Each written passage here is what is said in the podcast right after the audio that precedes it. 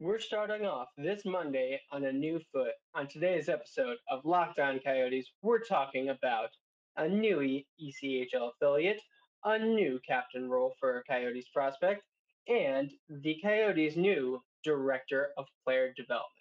All that and more on today's episode of Locked On Coyotes. You're Locked On Coyotes, your daily podcast on the Arizona Coyotes, part of the Locked On Podcast Network, your team every day.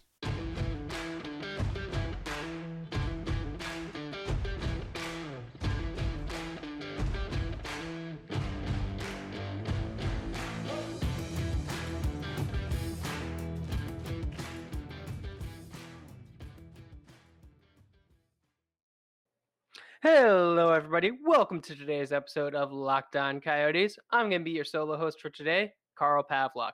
I do want to thank you for making Locked On Coyotes your first listen every day. We are free and available wherever you get your podcasts, including on YouTube.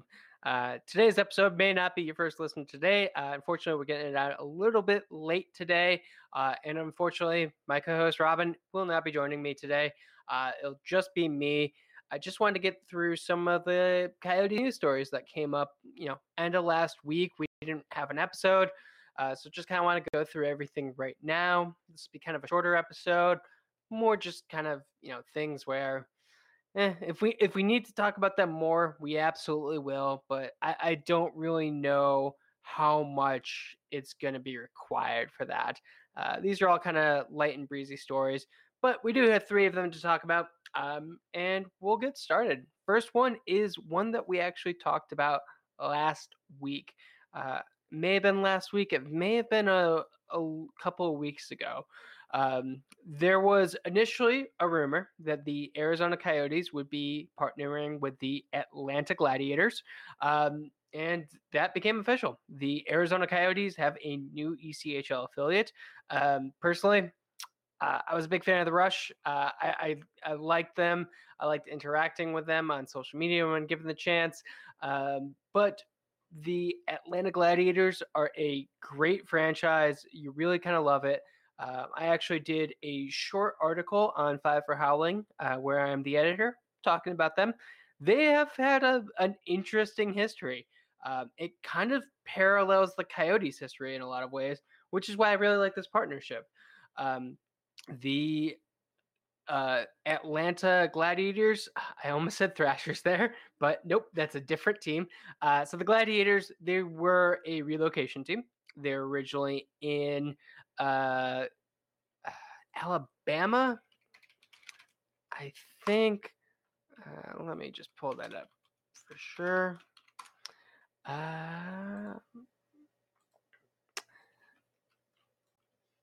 Yes, so they were the original Mobile Mystics out of Mobile, Alabama. Mystics, it's spelled funny. It's M-Y-S-T-I-C-K-S, so, like a stick. Great hockey pun name. I do find the ECHL teams tend to have, those kind of names a little bit more than you would get from an NHL team. You're allowed to be a little bit punny in the lower leagues. I don't know why that is.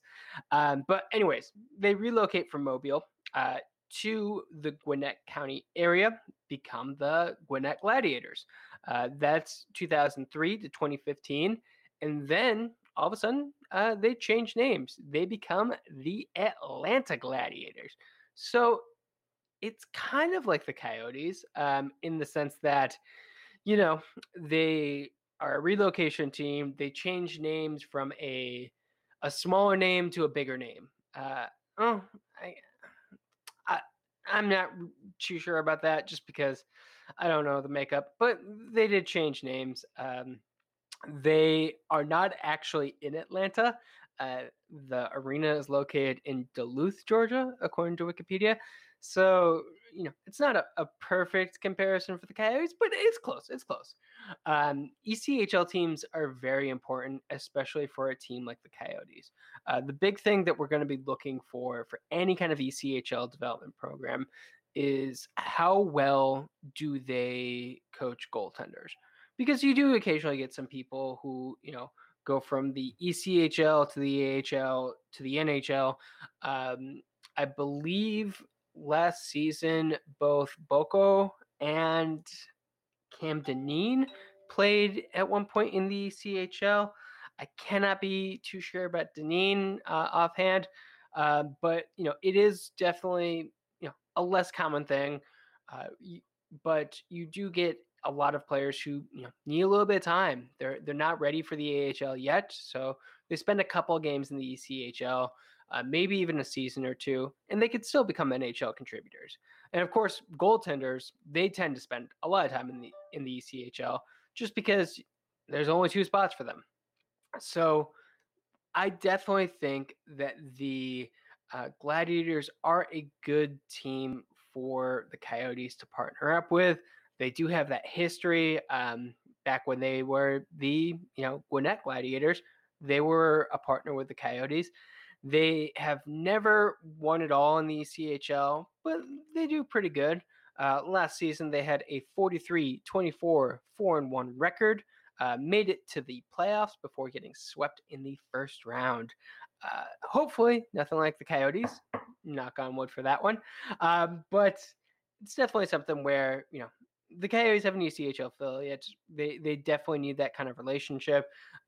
We have seen what having a good AHL affiliate can do for a team. And I think that this should be a phenomenal partnership.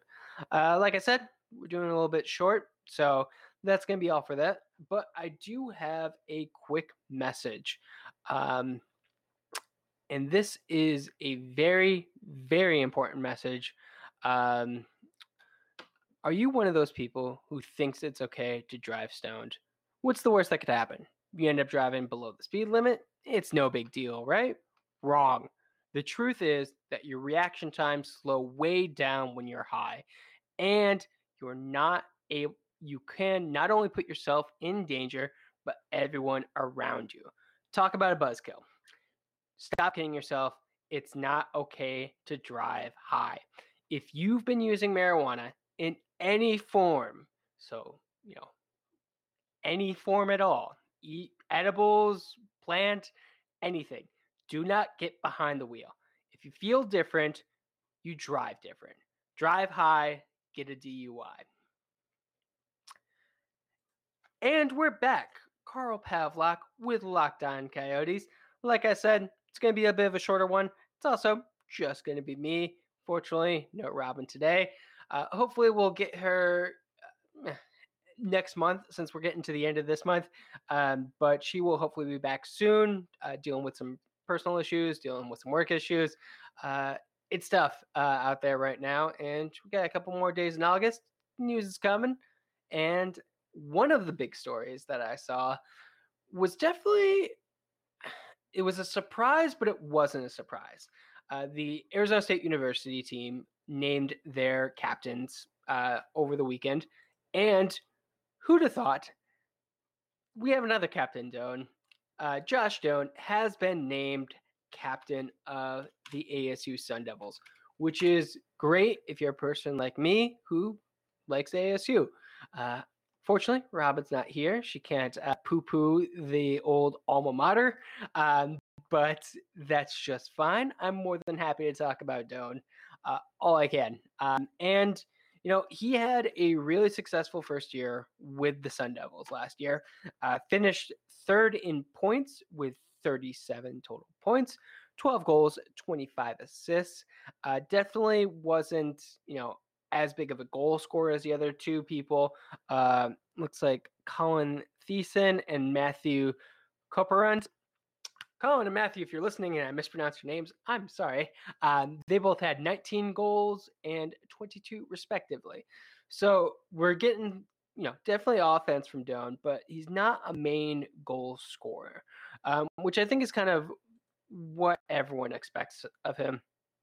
Getting a captaincy early is just phenomenal for Doan. This is his second year with the program.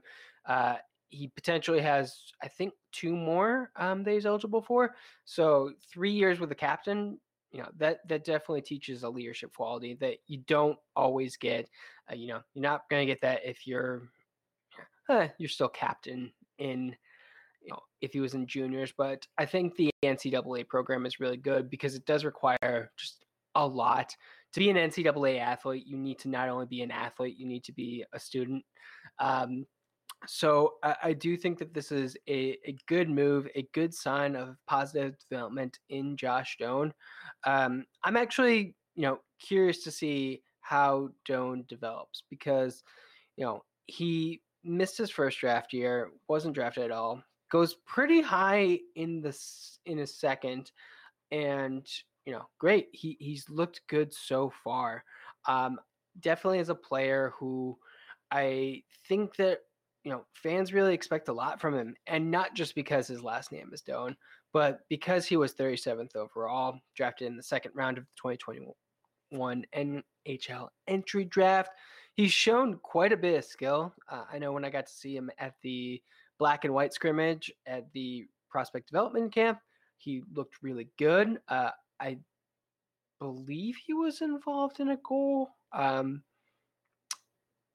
Do not quote me on that. And unfortunately, I do not think they ever published the score sheet for that game, so I cannot be certain. But still, just a phenomenal player. We are actually getting ready to do our 25 under 25 list at Five for Howling coming up. It's something that SB Nation sites do pretty much every year around this time. We're starting a little bit late just because it's been a rough offseason. But I was surprised to see how high Josh Doan was on that list. I would need to check to see what he was last year, but I think he was kind of, just like, oh, okay, he is there, but he definitely looks to be, growing pretty rapidly. One of the things that I always get people asking me is, when do you think Josh Doan is going to be ready for the NHL? And I'm going to be completely honest, I do not know. He never really struck me as like the most skilled player. Even like him going in the second round, early in the second round, it's still early in the second round.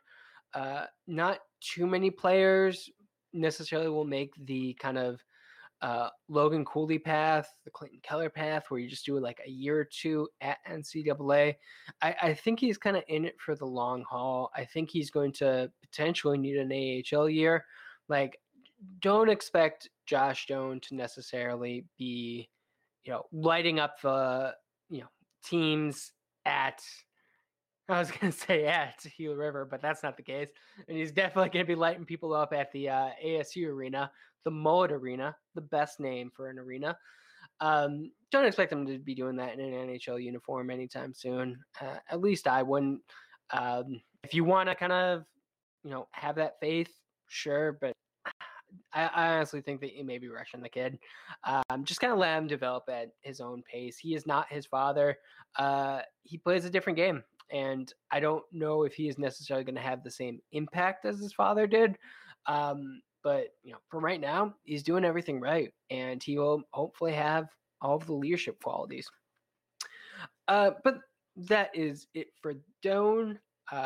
Just like I said, going to be a short episode. Carl Pavlock, Locked On Coyotes. This one is actually a really, really recent one.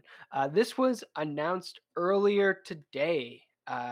The Coyotes have named a new director of player development, a very important role for the Coyotes, especially in the next couple of years. And it's a familiar face. Lee Stempniak will be returning as the director of player development, like I said.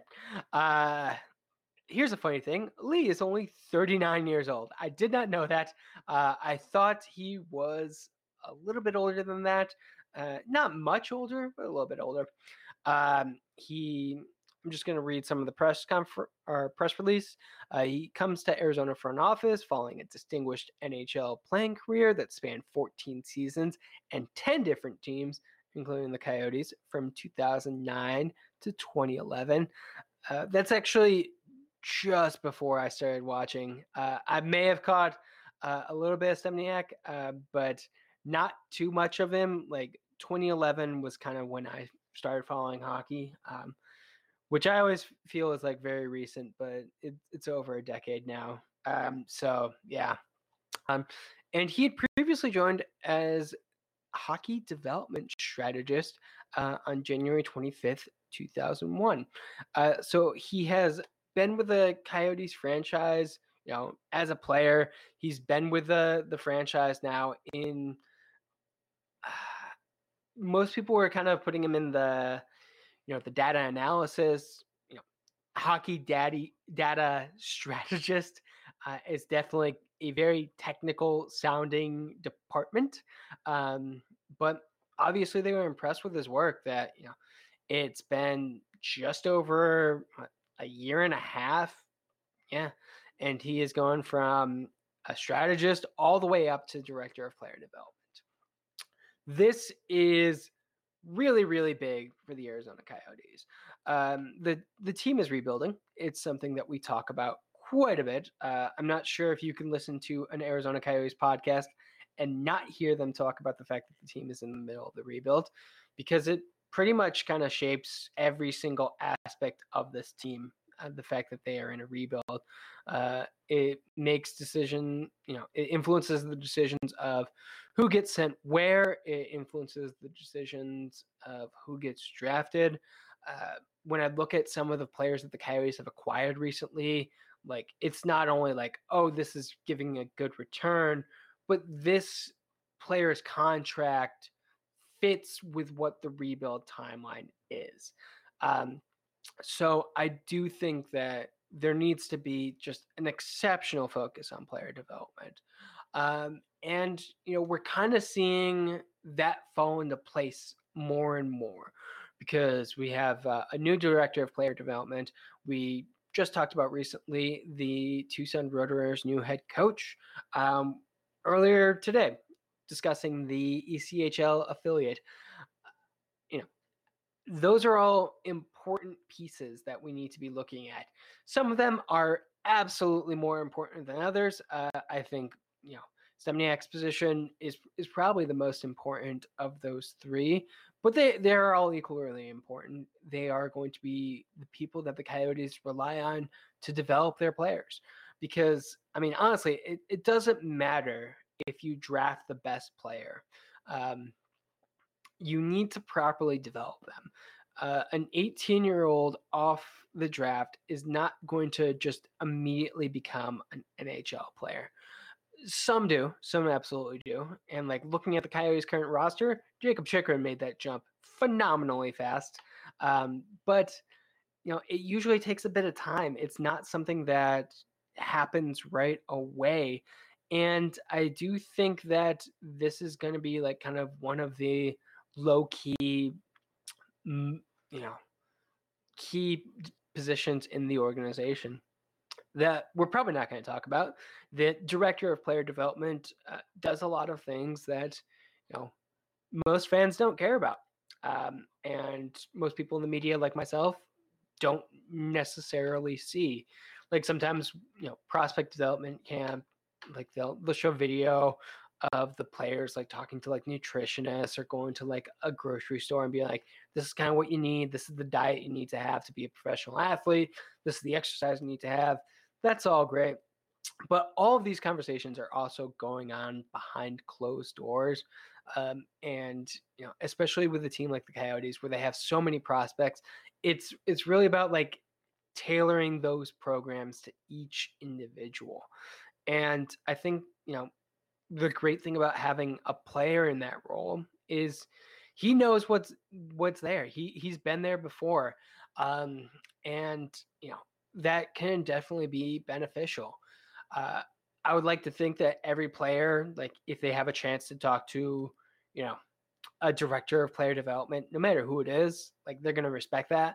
But being able to relate to a person, be like, hey, this is how things were when I was developing versus this is how things are now.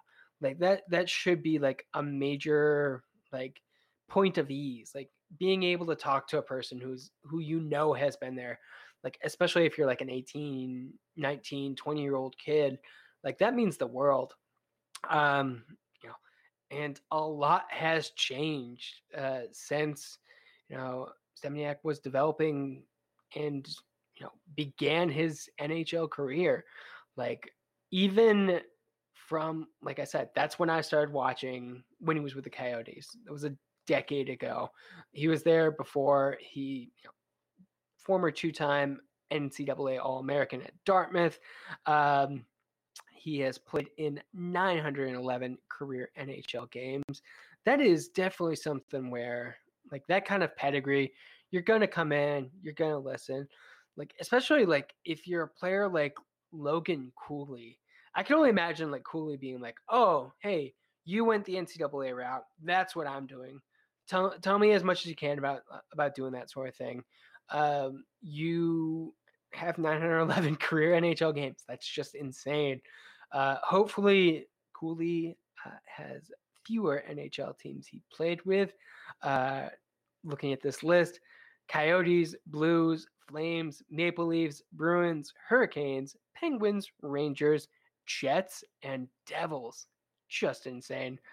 But yeah, like I said, it's a bit of a shorter one. Definitely a strong, like, player development episode. I didn't put that together until right now. I knew that I wanted to talk about Josh Doan. I knew that we need to get that ECHL news in. Follow ECHL teams. They're fun. They're usually, like, the teams that are able to do, like, just crazy stuff that you don't necessarily get with AHL teams or NHL teams, because smaller markets, they're allowed to have a bit more fun. And then, yeah, with this director of player development, completes the puzzle. Episode works surprisingly well together. But that's going to be it for me. If you are interested, you can follow the podcast wherever you get your podcast. So that's like Apple Podcasts, Stitcher, Podbean. We are also on YouTube. If you are looking for something to listen to after this, what I recommend is checking out, as your second listen of the day, Locked On NHL, where Locked On experts give you a daily 30-minute podcast on all things NHL all year long. You can stay up to date from everything in the hockey world. Locked On NHL, your daily 30-minute NHL podcast. If you want to follow the show, you can follow it at LO_Coyotes on Twitter. We also have an Instagram. You can follow me personally at Carl Pavlock FFH. You can also follow the blog at 5 howling on Twitter. Like I said, we are going to be doing our 25 under 25 starting probably Wednesday. So be on the lookout for that.